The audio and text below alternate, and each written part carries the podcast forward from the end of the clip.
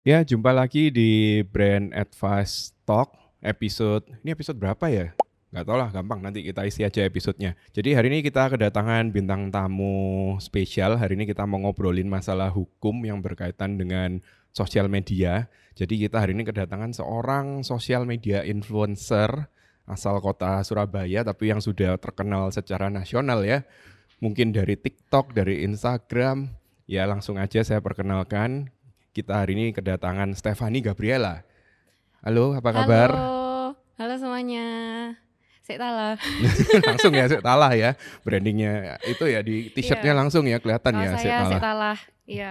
Tim Sek Tala kalian harus nonton. Siap. Gimana kabarnya Stefani? Baik-baik, sehat-sehat. Gimana kabarnya? Baik-baik. Ya yang penting kan zaman sekarang ini kita sehat semua ya, iya, itu yang, yang utama ya. Kesehatan yang utama. Betul kita ini kebetulan uh, terus terang belum kenal deket ya, tapi ternyata kita ini banyak uh, apa ya kayak mutual friend juga gitu ya. Dan ternyata Stefani ini adik kelas saya, nggak beda jauh sih.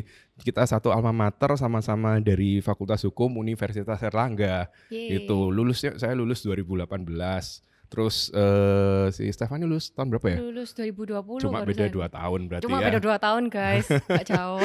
iya, tapi lulusnya saya lulus S3 jadi ya udah jauh. Oke. Oke, okay, uh, eh, mungkin bisa diperkenalkan sedikit ke teman-teman kita di Brand Advice. Stefani ini uh, latar belakangnya gimana, profesinya di bidang apa aja gitu. Mungkin ada yang belum kenal. Oke, halo semuanya. Aku Stefani Gabriela. Mungkin kalau yang tadi udah Ko Michael jelaskan, aku itu memang main sosmed, social media influencer. Terus mungkin kalian banyak yang tahu aku dari TikTok. Karena aku di TikTok ya bikin TikTok. Selain bikin TikTok itu aku juga bukan yang dance dance ya, tapi lebih ke kayak pengetahuan umum sama aku kasih pengetahuan tentang hukum karena backgroundku itu aku sekolah hukum S1 di Universitas Erlangga sama kayak Ko Michael. Ya, jadi shout out buat teman-teman alma mater ya. Iya, teman-teman satu alma mater nih. Aku mulai main sosmed tuh tapi udah dari SMA. Jadi sebelum zamannya TikTok aku udah main Instagram. Hmm. Alias kayak dari sambil kuliah itu aku udah mulai bikin konten, aku udah mulai kerja juga, kerja sambil kuliah istilahnya. Oke. Okay. Sampai sekarang udah lulus, tahun ini untungnya udah berhasil wisuda di tengah pandemi. Masih wisudanya masih offline ya? Wisudanya untungnya offline. Jadi sempat salaman tuh sama rektor. Iya, soalnya lulusnya cepet ya, tujuh semester ya. 7 semester. Wah, hebat hebat hebat. Nah, habis itu uh, sekarang sih kesibukannya paling bikin konten yang kalian tahu mungkin konten TikTok tetap aku bikin tentang hukum sama realita. Selain itu aku juga usahanya bantuin calon suamiku buat eh, di bidang percetakan. Karena kan hmm. kayak zaman sekarang kok apalagi gara-gara pandemi, hmm. pasti kalian notice semua kalau misalnya sekarang itu banyak bisnis baru. Iya, betul. Terutama betul. kayak di bidang F&B. Iya orang-orang rumahan jual masakan, terus jual barang-barang. Nah kan mereka tuh jualan sesuatu pasti butuh yang namanya packaging. Mm -hmm. Nah dari itu tuh kan kayak masih ada nyambungnya sama bisnis percetakan. Makanya kita bikin divisi baru, divisi packaging yang nanti bakal aku hmm. handle. Wah bagus bagus bagus. Jadi nggak cuma dari aspek brandingnya aja, tapi produknya juga ada ya di sini ya berarti iya, ya. akan okay. aku arahkan ke situ. Nah ini kita tertarik untuk ngobrol bareng Stefani Gabriela ini jadi background singkat ya. Jadi ceritanya dulu tuh kita ada yang kenalin gitu ya salah satu mutual friends kita Karena tapi yang mungkin kita banyak ya.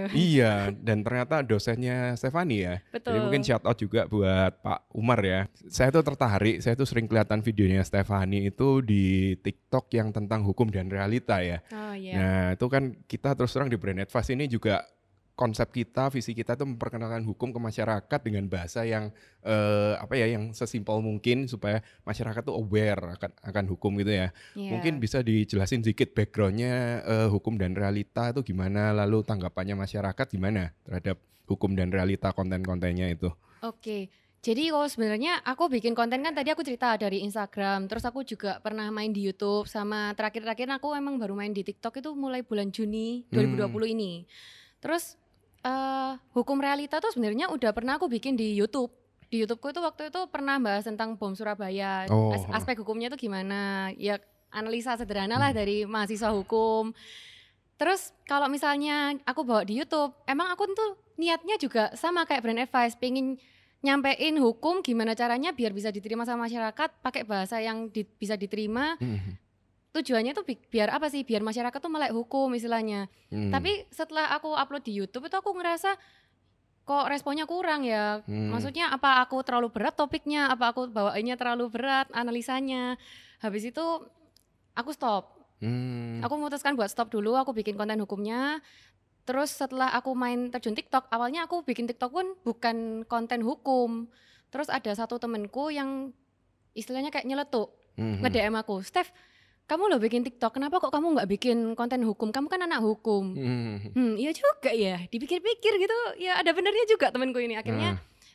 mulai coba tak pikirkan, hah mana bisa ya aku bikin TikTok tapi tentang hukum. Ini challenge dan susah. Terus challenge ya, ya. challenge banget kok. Maksudnya bahasan hukum kan analisanya banyak, tapi gimana caranya bisa dipadetin jadi satu menit dan orang itu nonton sampai akhir. Heeh. Itu akhirnya terciptalah hukum dan realita Hukum versi dan TikTok. realita, ya, itu ya. versi light kok. Heeh, heeh, heeh. Jadi kan dulu saya sempat salah satu konten yang saya lihat itu yang tentang pembahasan masalah skincare gitu kan. Ya, Jadi yang simpel-simpel kan yang sesuai dengan yang kita pakai sehari-hari kita Iya, aplikasikan gitu ya. viral gitu. Ya, nah itu mungkin berhubungan juga sama profesinya Stefani yang selama ini sebagai influencer juga gitu kan ya, social media Tuh, influencer. review produk, ya, review produk juga gitu ya. Nah, kalau kita ngomong-ngomong profesi social media influencer gitu ya, suka dukanya gimana sih? Suka duka sebagai social media influencer, ya kalau suka sukanya dulu atau dukanya dulu kok? Terserah. Terserah ya.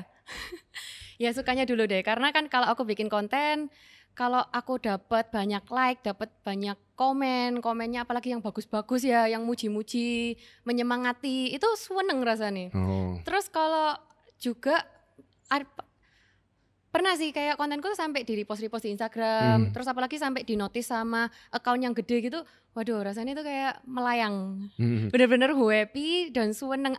Rasanya tuh kerja keras selama ini bikin konten nggak gampang loh bikin konten, jadi kayak aku merasa diapresiasi. Ya, dengan betul. itu. Kadang orang soalnya cuma lihat apa yang kita post di Instagramnya gitu kan. Iya. Orang nggak lihat apa yang di belakangnya itu ya. Nah, di balik Suka layarnya itu, dukanya di balik layarnya. Mungkin bisa ceritain sekarang dukanya gitu gimana. Sekarang dukanya, nah kalau dukanya tadi kan bikin konten Hmm. emang susah ya. Dukanya kalau ngeringkes-ngeringkes properti itu oh, ringkas butuh waktu. betul. Ya. Tapi selain duka kalau BTS bikin konten, dukanya itu juga kalau misalnya gini ya, namanya social media influencer, semakin kita grow, semakin kita gede, kayak namanya pohon semakin tinggi itu anginnya bakal makin kenceng kan. Betul, betul. Nah itu sama kayak semakin banyak yang suka, semakin ada, ada aja yang nggak suka gitu. Hmm, jadi ada haters-haters itu Haters, juga. komennya yang Oke. negatif. Sebagusnya kita bikin konten, sepositifnya konten kita tuh tetap akan ada komen negatif. Nah, terus gimana cara nanggepinnya? Maksudnya kalau ada yang konten negatif, maksudnya komen negatif atau tanggapan negatif, itu Stefani tanggapannya gimana? Apa sempat bikin down gitu atau? Kalau bikin down sih pasti misalnya apalagi kalau komen negatif itu datang dari lingkungan yang kita Hmm, kenal gitu iya, loh. iya, itu iya. kayak bener-bener ujian mental buat Ujian kita. Tapi kayak itu membuat what doesn't kill you makes you stronger, guys. Oke, siap, siap, siap. Nah, kalau sekarang kita ngomong dengan klien, Iya. ada nggak kayak pengalaman-pengalaman buruk gitu? Nggak usah sebut nama, jangan sebut Pengalaman buruk nama. dengan klien. Eh, tapi kalau aku sih kecenderungannya gini kok. Eh, tiap pengalaman sama klien tuh aku anggap pelajaran. Jadi misalnya Hmm. emang itu pengalaman buruk, aku tetap anggap itu pelajaran. Jadi selama ini Mhm. kalau diingat pengalaman buruk enggak deh aku selalu ingat kayak itu pembelajaran Pembelajaran ya, Iya. oke. Wah benar. Jadi mindsetnya harus gitu ya. Kita nggak boleh mikir negatifnya, tapi Iya. gimana kita petik positifnya dari itu gitu Iya, ya. karena pengalaman-pengalaman itu kan membuat aku jadi hari ini gitu Oke. Nah, Iya. ini mungkin saya sharing sedikit ya. Jadi kan kita tadi sudah kenalan ya sama teman-teman brand advice. Eh gini, kalau kita ngomongin influencer kebetulan kan profesi saya ini sebagai pengacara atau advokat. Kadang kita kan juga ada klien-klien yang bidangnya bisnis, F&B atau bahkan company-company yang punya produk itu kan mungkin Yes, industri, ya. iya. Nah, di situ kadang mereka kan juga ya zaman sekarang siapa yang nggak merambah ke sosial media saya aja main sosial media sekarang gitu kan. Nah, eh, kadang mereka itu yang ditanyain gini, kalau kita tuh sudah pakai influencer tapi ternyata kok dirasa hasilnya nggak sesuai. Nah, eh, ini banyak juga dari teman-teman influencer branding agency yang kadang nanyain juga gitu. Hmm. Nah, mungkin kita mau coba bahas-bahas dikit ya masalah kontrak gitu Wah, mungkin. boleh, nah, boleh. biasanya kayak Stefani sendiri gitu kalau dengan kontrak kan berhubung backgroundnya dari hukum gitu kan ya Iya. apakah ada kayak suatu apa ya suatu kayak awareness ekstra atau Hmm. eh, pemeriksaan ekstra kalau mau berdeal dengan klien gitu gimana Oke, masalah kontrak sama klien. Kalau kita social media influencer itu pasti ada yang namanya satu kali bakal datang tawaran untuk campaign sama brand atau sama melalui agensi. Mhm. Nah itu pasti ada kayak kontrak atau perjanjian atau MOU istilahnya yang Hmm. kebanyakan dipakai kok. Itu karena aku kebetulan backgroundnya hukum, jadi aku concern banget masalah hak sama kewajiban. Hmm. Di kontrak kan pasti harus ada itu. Yang paling penting menurutku tuh harus didetailin serinci mungkin kalau bisa. Jadi haknya eh kewajiban kita dulu nih. Hmm. Waktu kita bikin konten, harus bikin kontennya tuh yang eh, kayak apa? Ada Hmm. briefingnya, ada briefingnya juga kita harus ikutin. Jangan ada do and don'ts-nya kita harus ikutin juga. Terus eh, upload kontennya tuh tanggal berapa? Deadline Hmm. buat ACC-nya tuh tanggal berapa? Itu Prosedurnya kalau bisa. gimana, lalu apa aja, waktunya kapan, itu harus Iya, kita terus jelas ya. postingnya itu Mm-mm. berapa kali posting di Mm. platform mana itu harus dirincikan. Mm-mm. Kan Terus itu jangan lupa menghindari jangan lupa konflik ya. pembayarannya juga ya. Nah, itu kan haknya kita akhirnya. Haknya Iya. kita juga harus didetailin sih menurutku. Misalnya payment kita bisa berupa uang, cash atau bisa berupa barter, barang atau jasa. Mm-mm. Nah, dari situ juga harus lengkap termasuk ja, apa ya? jangka waktu pembayarannya. Oh terminnya ya, jadi Terminnya mau dibayar itu. berapa kali, langsung di awal atau eh, setelah posting baru dibayar Iya, gitu ya. Nah, itu harus Oke, disepakati. ya, jadi mungkin gitu. Kalau kita ringkas sedikit, jadi kita intinya dalam suatu perjanjian antara suatu klien dan influencer itu kita harus bahas ruang lingkupnya ya. Jadi Iya. bentuk kerjasamanya apa, hak kewajibannya apa, termasuk intinya pembayarannya itu gimana, termnya gimana gitu ya. Iya. Lalu mungkin yang eh, kadang-kadang orang kelewatan tuh masalah kekayaan intelektual. Nah, Nah, itu kekayaan intelektual tuh karena gini, kemarin sempat ada orang yang sempat konsultasi juga. Jadi dari pihak eh, ini waktu itu sih influencer juga sih. Jadi influencernya ini dia pakai konten yang mestinya dilindungi copyright. Gitu. Nah, kita Yes, kalau yes. bahas eh, masalah sosmed ini kan pasti erat kaitannya ya karena orang apalagi kalau masuknya di YouTube kan pasti dikit-dikit takutnya itu kena copyright, kena copyright gitu ya. Betul. Nah, jadi mungkin harus diperhatiin juga masalah copyrightnya, masalah kekayaan intelektualnya dari yang kecil sampai besar gitu ya. Contohnya font yang kita gunakan, bahkan lagu sepersekian dengan foto. Nah, kalau kita ngomongin foto juga ini ya, ini kan juga banyak yang kadang teman-teman tuh walaupun eh, bukan profesinya di bidang sosmed, kadang kan eh, mereka mungkin foto produk bagus gitu atau foto pem- pemandangan lah atau di tempat mana di kafe gitu kan. Nah mungkin nih sharing pengalaman pribadinya Stefani juga ya. Mm-mm. Eh, pernah nggak sih foto-fotonya dicomot sama orang tanpa izin gitu? Foto, video, konten dicomot sama orang tanpa izin itu ya pasti pernah. Pasti pernah. Apalagi setelah merasakan di TikTok ya. Mhm, Karena platform misalnya tiap platform kan ada beda-beda. Kalau di TikTok tuh kebetulan gampang banget buat download. mhm, Nah, betul. orang bisa download videoku sekali terus langsung nyebar, nggak tahu wis. Itu kadang nyebarnya lewat WA. Ya, Tiba-tiba viral di WA videoku saya itu. Aku di- bingung loh dapat dari mana Berapa gitu. kali kelihatan Stefani juga, apalagi yang kemarin tentang apa ya itu ya, yang banyak ya. CC, AI. di mana-mana. Enggak, bukan naik prestasi itu Oh, kan. prestasi, Berarti sudah nggak menjangkau dunia TikTok aja, tapi dunia offline WA itu kan ya mereka mungkin nggak ngerti TikTok, tapi tahu bahwa ada konten itu gitu kan. Terkenal di kalangan susu-susu ayah. Susu-susu AI, Hmm. om-om tante-tante.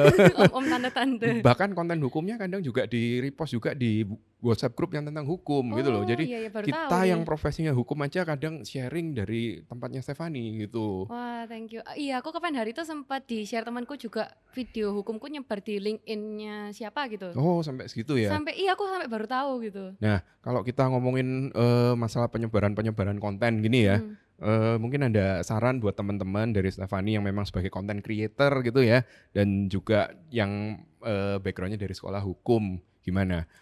Ya kalau saran dari aku sih emang kita sih nggak bisa ngontrol ya eh, perpindahan konten kita tuh bisa sampai mana sampai di WhatsApp Mhm. ya. Aku juga jujur sebagai manusia biasa nggak bisa mengontrol segitunya.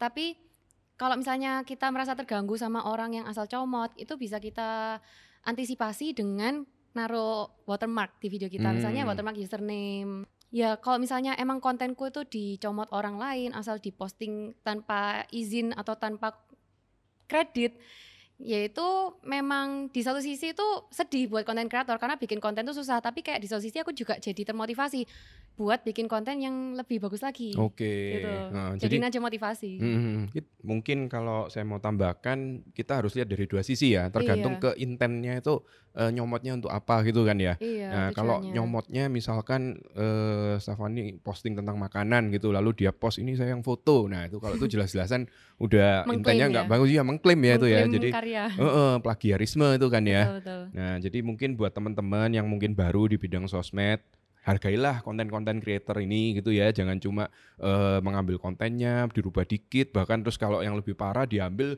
diklaim sebagai punyanya gitu ya. Iya, minimal Nah. lah ditulis di caption kontennya by siapa. By siapa itu, kayak itu udah kan cukup sudah sih. bagian dari hak moral ya, ingat ya. hak moral Jadi betul. kita kalau ngomongin copyright itu biasanya kan kita fokusnya ke cuma kita kasih kredit aja udah cukup. Mm-mm. Nah, padahal kalau kita eh, lihat dari peraturannya bukan cuma itu aja kan ya, kita harus Iya. minta izin dulu. Jadi ingat izin dan kredit itu yang utama ya kalau kita berhubungan dengan konten. Jangan cuma udah saya pokoknya kasih kredit nggak masalah gitu, tapi jangan lupa izinnya juga. Oh iya, mumpung aku ingat boleh Hmm, aku tambahin tentang gimana? kontrak ya, Ko? Ya, Oke, jadi untuk kontrak social media influencer itu kan kita biasanya dapat dari agensi atau dari brand, bukan kita yang bikin kebanyakan. Hmm, hmm.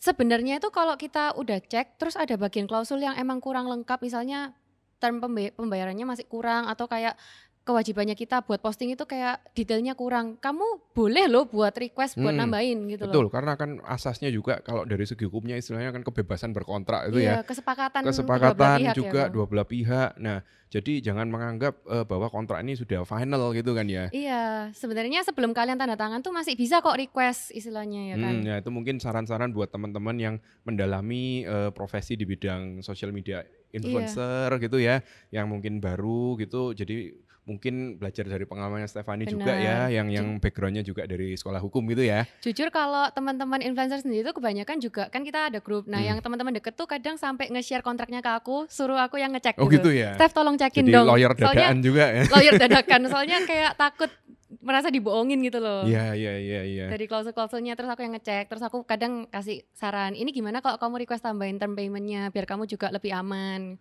Wah, nanti kalau ada yang nonton ini bisa DM DM ini ke Stefani, cekin dong kontrakku.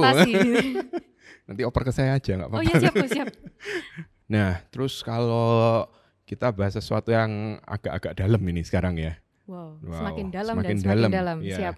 Nah, belakangan kan sering terjadi kasus yang istilahnya dari sosial media influencer yang endorse-endorse ini dipanggil polisi gitu kan. Contohnya kemarin yang dianggap karena ada pencurian data, eh, pe- pemakaian kartu kredit. Nah, terus kan rame karena influencernya ikut dipanggil bahkan melibatkan influencer-influencer ibu kota juga. Padahal Iya, kasusnya kan di eh, Surabaya kan di Jatim ya, kalau Jatim atau Surabaya saya lupa. Nah, ini mungkin kita ngobrol tentang tanggung jawabnya influencer. Influencer ini seharusnya kira-kira bertanggung jawab nggak sih kalau sampai produk atau jasa yang dipasarkan ya istilahnya atau di endorse itu tadi merugikan gitu. Jadi kalau misalnya menurutku sebagai influencer, aku sebagai influencer tuh punya prinsip kalau misalnya untuk mempromosikan sesuatu, aku harus bisa bertanggung jawab atas barang atau jasa yang tak promosikan gitu loh istilahnya. Hmm, Jadi dengan cara apa? Misalnya emang ada all shop atau brand yang ngontak, itu kan kita pasti sama-sama ada itikat baik buat menjalin kerjasama. betul. Tapi eh, langkah preventifku untuk menghindari konflik seperti itu yaitu misalnya kalau barang skincare atau yang kosmetik itu aku cek dulu BPOM-nya. Hmm, Apakah hmm. terdaftar? Kan Ya cek Aspek Bepom legalitas tuh yang kan penting. sekarang ya. Betul. Tinggal kita online ya buat teman-teman mungkin yang eh, suka belanja online. Zaman gini kan banyak yang terus di rumah, iya, WFH, sekolah dari rumah nggak buka Zoom, bukanya toko-toko online gitu kan. betul. belanja Bukannya skincare, marketplace. iya, belanja yang gitu-gituan obat, makanan. Nah, itu mau ngecek BPOM tuh gampang. Kita tinggal ke webnya BPOM, kalau nggak tahu webnya BPOM, Google aja, kita cek, kita masukkan kodenya itu betul atau enggak. Kalau kode yang bahkan ada di kemasan kita masukkan, ternyata keluarnya produk lain atau produsennya nggak cocok tuh berarti pasti ada sesuatu gitu kan Nah, ya. betul. Mm-mm. Terus lain misalnya itu ko- kosmetik atau skincare ya atau kalau misalnya jasa, misalnya kayak jasa keuangan atau kayak gitu Ya, kan jasa kita bisa cek keuangan di ya, OJK kan, Bu. iya betul jasa keuangan tuh yang belakangan kan ada yang kasus besar itu kan Iya. ya nah terus eh, bisa dicek di OJK terus minimum mungkin bisa tanya ke teman-teman juga ya Iya, jadi cari jangan info. tertutup gitu ya jadi jangan pokoknya mikirin cuan gitu aja ya Betul. Soalnya kayak tawaran sebagai social media influencer tuh kayak menggiurkan sekali karena banyak Hmm. tawaran, banyak eh, peluang untuk dapat uang kan. Tapi sebenarnya kita tuh juga punya tanggung jawab moral. Kita punya tanggung jawab atas barang yang kita prom- promosiin dan it's okay to say no. Serius. Jadi nggak semua hal itu kita harus iyain, nggak semua tawaran kita harus ambil jobnya. Kita juga pintar-pintar harus memilah dan memilih. oke Karena jadi aku juga jangan cuma concern, iya, memikirkan eh, kita ini dapatnya apa tapi juga mikirkan efek jangka panjangnya efek jangka gitu ya panjangnya itu nggak cuma eh, berdampak sama trust followers kita ke kita tapi juga berdampak ke diri kita sendiri. Hmm, hmm, hmm. ya kita gimana eh, integritas kita juga ya sebagai. Oke, wah tadi katanya Stefani banyak tawaran-tawaran menarik. Saya kepikiran pindah profesi. Wow.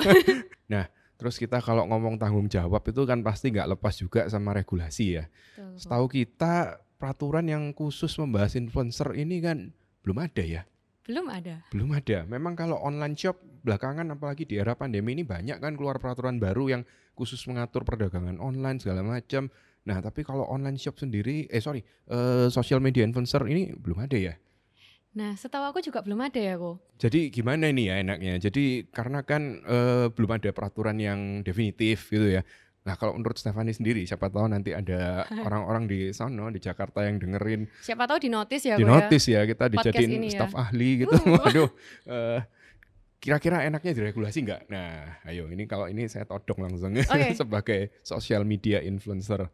Jadi di sini aku kasih pandanganku ya Hmm. tentang influencer ini harus diregulasi apa enggak. Tapi sebelumnya kayak aku sebutnya bukan influencer tapi lebih ke selebriti internet, Boleh? Heeh. internet selebriti karena ya terlepas dari platformnya itu kayak banyak banget kan orang yang terkenal di dunia maya istilahnya. Hmm, hmm, hmm, betul. Dan platform itu bakal banyak terus berkembang. Nanti kemungkinan ke depannya bakal ada platform-platform baru kita juga nggak tahu. Tapi kayak fenomena selebriti internet yang tiba-tiba terkenal tuh kayak bakal ada terus.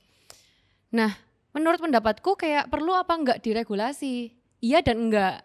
Hmm, tergantung regulasinya ya. Iya, jadi kayak kenapa kok enggak? Soalnya kalau aku melihat dari sisi yang bikin regulasi nanti susah buat nentuin definisi orang yang terkenal di sosial media Betul, atau dunia betul. maya. Ya. Ya maksudnya mau nganggap orang terkenal tuh dari jumlah followersnya, Mm-mm. dari jumlah like-nya atau engagementnya atau influence-nya ke dunia nyata gitu Dan loh. itu pun kan bukan informasi yang open ya sifatnya ya. Iya betul. Mm, dan juga eh, definisinya tuh macam-macam. Maksudnya kadang orang followernya mungkin cuman 2000 tapi kalau memang yang dijual tuh barangnya ke 50% dari followernya ya influence-nya sudah termasuk besar kan ya. Nah, jadi definisinya sendiri tuh eh, sampai gimana kita ya nggak bisa ngomong ya. Definisinya menurutku kayak masih abstrak banget dan itu PR banget buat ya itu Mm, badan mm. legislatif nanti kalau bikin undang-undangnya itu ya. Dan mungkin terus terang mestinya sudah ada beberapa peraturan ya yang mungkin bisa dikaitkan dengan eh, kegiatan kayak berpemasaran melalui sosial media gitu kan ya. Contohnya kayak kita kalau lihat di Undang-Undang Perlindungan Konsumen gitu kan Hmm. memang sudah ada hak dan kewajiban pelaku usaha. Nah, terus lalu mungkin kalau kita lihat kode etik, kode etik pariwara. Nah, di situ kan juga sudah ditulis bahwa eh, ada guideline-guideline misalkan kayak me- untuk mempromosikan produk tertentu itu harus buat iklannya yang seperti apa. Nah, tapi memang prakteknya kan nggak semua aware dan nggak semua eh, bisa dan belum ada yang enforce juga kan gitu. Nah, betul. Nah, dan juga mungkin kalau dari saya pribadi eh juga balik lagi ke masing-masing buyernya juga ya.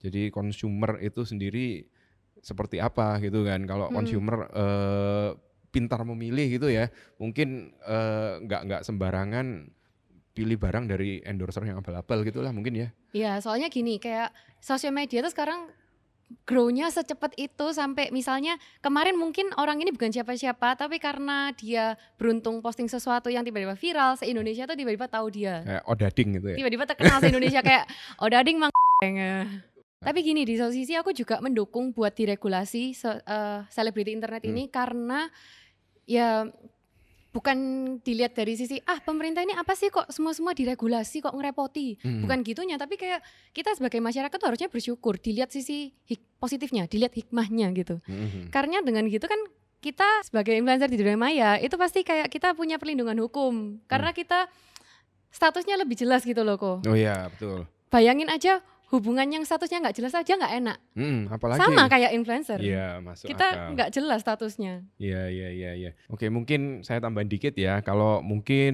dari segi perdatanya, kita Yes. kalau ngomong eh, masalah tanggung gugatnya, nah mungkin ini balik lagi ke bahasan kita tadi masalah kontrak gitu ya. iya Jadi mungkin salah satu untuk mengamankan eh, pihak-pihak yang berprofesi sebagai social media influencer tuh mungkin dengan pengaturan kontrak yang lebih detail juga gitu ya. Yes. Jadi batasan tanggung jawabnya seperti apa, eh, lalu eh, kalau sampai ada kejadian itu apa aja yang wajib dilakukan oleh influencer gitu kan. Iya. Kalau enggak kan memang kita kadang takutnya dari perusahaan dialihkan semua, udah itu tanggung jawabnya dia yang promosiin. Saya nggak minta seperti itu. Jadi di job desk-nya juga harus jelas gitu kan Harus kalau setiap jelas. ada kontrak ya, mungkin seperti itu ya kurang lebihnya. Nah, terus tadi kita kan sudah ngomongin masalah eh, kontrak, masalah intellectual property, masalah tanggung jawab. Kayaknya kalau kita ngomongin sosmed nggak bisa nggak ngomongin undang-undang ITE. Wow. Setuju nggak? Setuju. Nah, Itu karena- kayak amplop sama perangko. betul. Satu paket komplit. satu paket komplit. Nah, jadi kalau kita ngomong undang-undang ITE, kadang itu kan orang-orang nyentengin gitu kan dia dianggap pasalnya dikit aja. Halah, kita- cuma ITE iya, gitu. cuma itu. Nah, padahal justru undang-undang ITE ini belakangan banyak yang dipakai untuk apa ya? eh, untuk untuk Memperkarakan seseorang memperkarakan ya. seseorang gitu ya. Nah, mungkin Iya. eh kalau dari teman-teman yang profesinya mungkin ada hubungan dengan sosial media, baik itu influencer atau mungkin perusahaan gitu ya yang mungkin berjualan melalui sosial media, Hmm. kayaknya harus hati-hati juga ya karena kan Betul. kalau konten tuh dianggap berita bohong yang merugikan atau yang Penghinaan, menghina. Nah, iya. itu pokoknya kuncinya itu tadi ya, menghina, perjudian, ya itulah yang di pasal berapa 27 28 itu ya. Iya, berurutan itu pokoknya. Mungkin Stefani ada saran-saran buat teman-teman yang suka main sosmed, apalagi dengan bikin konten-konten TikTok gitu kan sekarang banyak banget yang terus Yes. jadi masalah, terus Mm. akhirnya eh, didatengin gitu kan sama yang pihak berwenang, minta maaf. Nah, ada saran-saran mungkin buat teman-teman yang eh, mulai-mulai mau bikin konten atau perusahaan-perusahaan yang hobi, bukan hobi ya, yang yang memanfaatkan sosial media Iya. gitu. Kalau saran dari aku sih kayak pepatah orang biasanya ya, jempolmu itu harimaumu. Kita Mm. kan bukan mulut harimaumu lagi ya, kok. Soalnya kan Betul. sekarang kita mainnya sosmed pakai jempol. Mm-mm. Dari kita ngetiknya gampang, kayak ngerasa nggak ketemu orangnya langsung. Tapi kayak kadang jempol kita komennya nggak karu-karuan. Nah itu kita juga harus aware karena ada undang-undang ITE yang mengatur kita nggak boleh asal ngomong, nggak boleh yang mengandung penghinaan, pencemaran Mm-mm. nama baik. Apalagi pokoknya gini deh, patokannya tuh kalau kamu bikin konten yang ada kaitannya sama orang lain, itu jangan sampai merugikan orang lain lah. Apalagi kalau misalnya konten itu bisa membuat orang tersinggung atau nggak berkenan, kan nanti kita kita yang rugi sendiri kalau kita dijerat pasal ITE. di Mm-mm, UU kita mau UU nge- kita mau ngetop dari sosmed malah ngetopnya gara-gara masuk penjara nanti.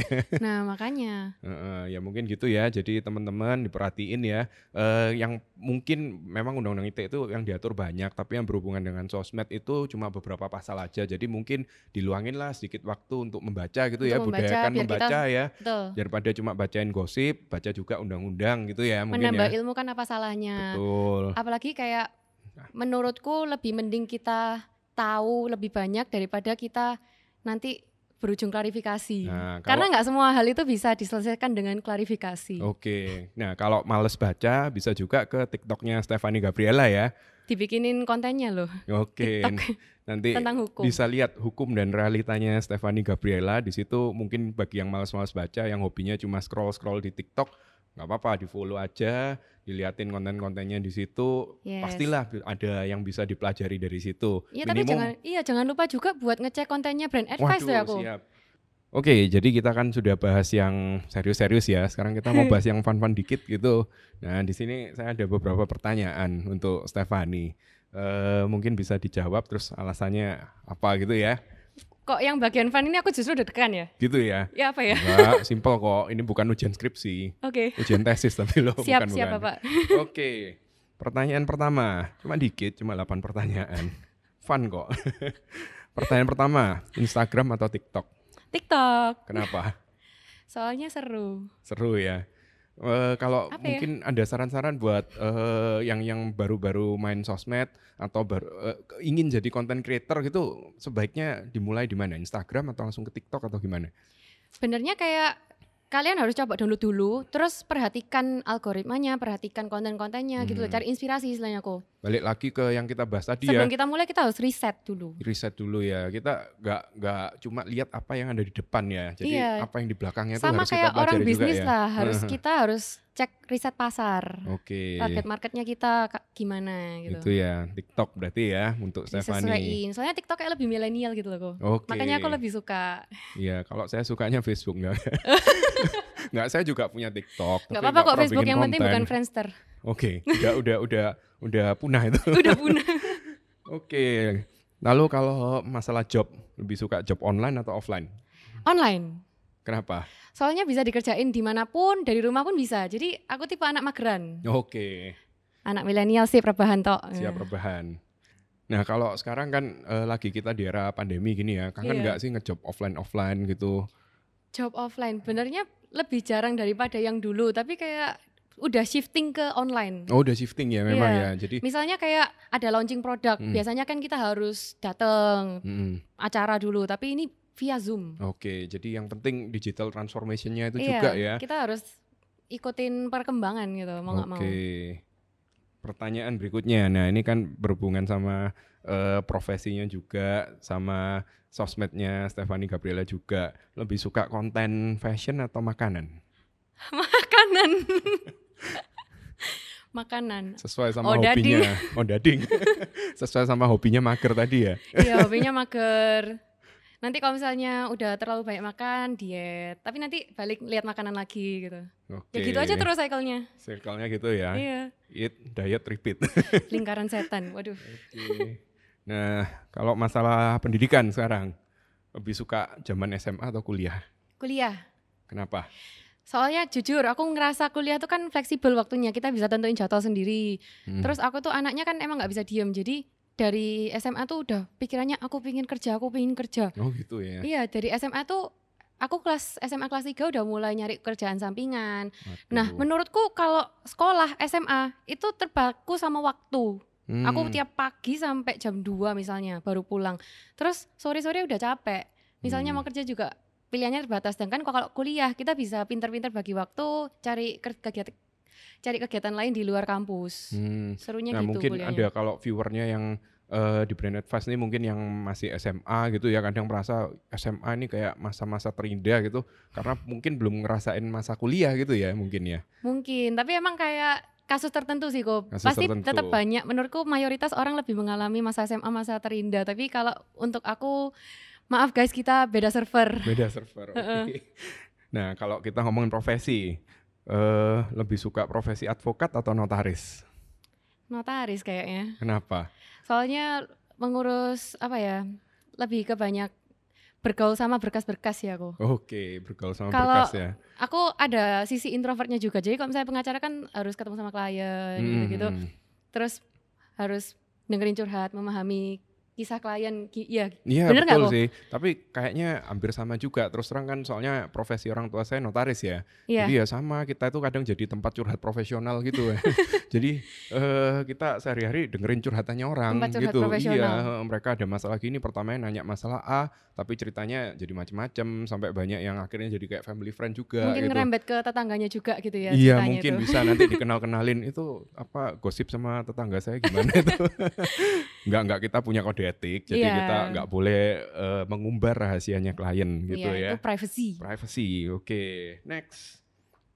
Hukum pidana atau hukum perdata? Perdata. Kenapa? Karena waduh bahasanya ini bahasanya udah mulai kayak kampus nih. Soalnya kalau pidana tuh seremnya tuh ultimum remedium itu loh kok oke.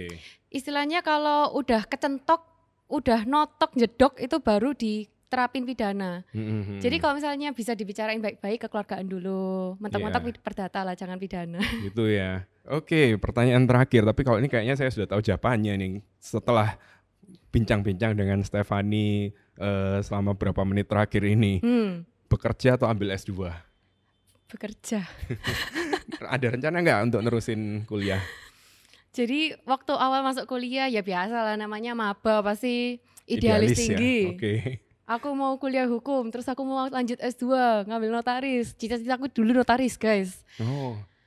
Jadi sama kayak Jadi dulu kayak saya dulu juga sempat mau jadi notaris. Jadi Oh. sekolah saya dulu sempat ngelanjutin di sekolah notaris juga, tapi Hmm. akhirnya tetap profesinya ke yang di advokat. advokatnya gitu. Ya memang kadang Gitu. kita kalau ngomong idealis, cita-cita itu kadang berubah ya. Jadi Di tengah jalan di tengah banyak jalan sesuai sama Faktor X. kondisinya, iya faktor X gitu ya. Atau mungkin ada yang mau ngajak merit udah ini ya Stefani. Nah, itu. nah, itu itu penyebab utamanya, guys. Shout Jadi out ini ke calonnya ini Anda nih di sini tapi nggak nongol ya. di balik layar. Di balik Nanti mungkin layar. ikut nge-like sama komen di YouTube kok. Oke, nanti kita tag aja. iya, kita tag aja. Jadi eh, untuk awalnya kan aku niatnya mau notaris, tapi namanya cewek ya kan aku kebetulan punya pacar, udah pacarannya itu dari aku umur 17, dari SMA sebelum aku kuliah. Hmm. Terus seiring berjalannya waktu kan dia ada kerjaan, aku juga ada kerjaan sendiri. Terus kok kayaknya dia memerlukan bantuanku gitu. Gitu Jadi ya sebagai calon istri yang baik saya ikut terjun lah bantu Iya. untuk Tapi mungkin itu kan eh, kita kalau ngomong pendidikan tuh kan nggak ada berhentinya ya. Jadi Iya. mungkin saran juga buat teman-teman yang bingung mau kerja, mau eh, atau mau lanjut sekolah gitu kan, apalagi di era pandemi gini kan banyak yang susah cari pekerjaan ya. betul. Nah mungkin eh, bisa sambil dijalanin dulu. Kalau memang masalah pendidikan kan kita bisa sambil sekolah, bukan sekolah ya istilahnya belajar dari luar sekolah gitu kan ya. Iya, Dan mungkin kalau kesempatannya ada ya bisa lanjut gitu kan ya. Mungkin nanti Stefani juga setelah berapa tahun mau lanjut kan bisa gitu iya, kan ya. why not gitu kalau Iya. emang ada waktu dan kesempatan. Dan kalau aku sih emang menganut lifelong learning ya. Mm-mm. Istilahnya kita kayak nggak berhenti belajar cuma di bidang formal di akademis kayak di kampus atau di sekolah, tapi belajar tuh bisa dari mana pun. Misalnya kita mau nambah belajar buku, pokoknya selama ada niat pasti bisa kok. Oke, Gitu. itu ya. Selama ada niat pasti bisa. Ya, jadi kita sudah sharing-sharing ya masalah sosial media, masalah eh, bisnis online kurang lebihnya. Nah, mungkin dari sini ada yang bisa kita simpulkan dikit ya. Mungkin saran-saran buat teman-teman yang eh, punya bisnis melalui sosial media atau yang mau memakai jasa influencer atau bahkan mungkin teman-teman yang profesinya sosial media influencer gitu ya. Jadi eh, mengingat regulasi yang mungkin belum definitif gitu ya di Indonesia. Jadi Betul. kita harus eh, banyak belajar gitu ya apa aja yang kita boleh lakukan apa yang nggak boleh kita lakukan lalu dari segi kontraknya juga eh, seperti yang tadi disampaikan sama Stefani ya jadi jangan eh, menganggap kontrak itu sudah final gitu ya jadi kalau merasa ada yang nggak cocok ya bisa kita negosiasikan kalau memang punya teman-teman yang punya pengalaman atau kompetensi ya jangan ragu-ragu ditanyain daripada nanti tersandung di belakang gitu ya Betul. Nah, terus mungkin masalah kekayaan intelektualnya juga jangan sembarangan comot-comot kontennya orang. Hargailah profesi-profesi content creator seperti profesinya Stefani ini ya. Nggak sus nggak nggak gampang ya untuk bikin konten, bikin konten satu gitu biasanya berapa lama? Kalau TikTok gitu misalkan. Nah, kalau TikTok itu apalagi yang bikin konten sejarah ya itu Hmm. paling lama sih menurutku. Bisa satu jam buat bikin sama ngedit-ngeditnya satu jam lebih. Mm-mm. Terus risetnya itu oh bisa iya, researchnya risetnya itu itu ya. yang lama. Mm-mm. Karena kan aku juga ya background karena backgroundku hukum jadi aku bener-bener detail soal sumber. Aku selalu taruh sumber Mm-mm. karena aku juga gak mau bermasalah juga kan. Betul, masalah-masalah yang kecil-kecil seperti itu ya mungkin Iya. harus diperhatiin juga Harus sama cari sumber yang teman-teman. valid juga. lagunya pakai apa gitu ya, fontnya Hmm. apa, mungkin teman-teman yang eh, di bidang branding juga gitu ya. Iya. Nah, kurang lebih seperti itu. Mungkin ada kesimpulan atau tambahan dari Stefani? Ya, kalau tambahan dari aku juga ngingetin mungkin yang tadi belum disampaikan tentang ITE, Oh iya, jempolmu ITE. harimaumu. Ingat ya, jempolmu harimaumu ya. Jadi eh, kalau misalkan belum tahu pasal-pasalnya apa aja yang boleh sama nggak boleh oleh undang-undang ITE ya diluangin lah waktu untuk buka undang-undangnya, dipelajarin dikit kok pasalnya yang berhubungan dengan sosmed tuh nggak banyak ya. Iya. Nah, terus atau mungkin kalau mau bisa juga follow Instagram dan TikToknya Stefani Gabriela ya. Di situ sering banget Stefani sharing-sharing konten masalah hukum yang hubungannya dengan kehidupan sehari-hari ya. Iya, yang Eh, temanya aja istilahnya apa? Hukum dan realita ya. Dan Jadi realita. eh, apa yang ada di sekitar kita semua tuh pasti ada aspek hukumnya. Tinggal gimana cara kita mempelajarinya aja gitu ya. Nah, salah satunya bisa melalui TikToknya Stefani Gabriela gitu ya. Bisa lewat brand advice juga Siap. belajar. Oke, jadi mungkin sekian dulu Brand Advice Talk episode kali ini. Terima kasih banyak Stefani Gabriela atas you. waktunya. Jangan bosan-bosan ya, lain kali kalau kita undang lagi, kita sharing-sharing lagi masalah hukum. Siapa tahu nanti tiba-tiba ada regulasi baru ya, masalah sosial media Nanti atau masalah influencer. Nanti kita bahas lagi dari A sampai Z ya. Terus jangan lupa follow Instagram dan TikToknya Stefani Gabriela. Pasti yang follow follower-follower eh, sejatinya tahu ya eh, catchphrase-nya Setala gitu ya. Sektala. Sektala, kalian juga harus follow sosial medianya Wah, brand siap. advice. Terima kasih. Buat belajar lebih banyak soal mungkin yang mau bikin usaha atau ada kaitannya sama hukum juga. Iya. Kalau belajar hukum dari banyak sumber, jangan cuma dari aku. Siap. Oke. Terima kasih. Sampai ketemu di Brand Advice Talk episode selanjutnya.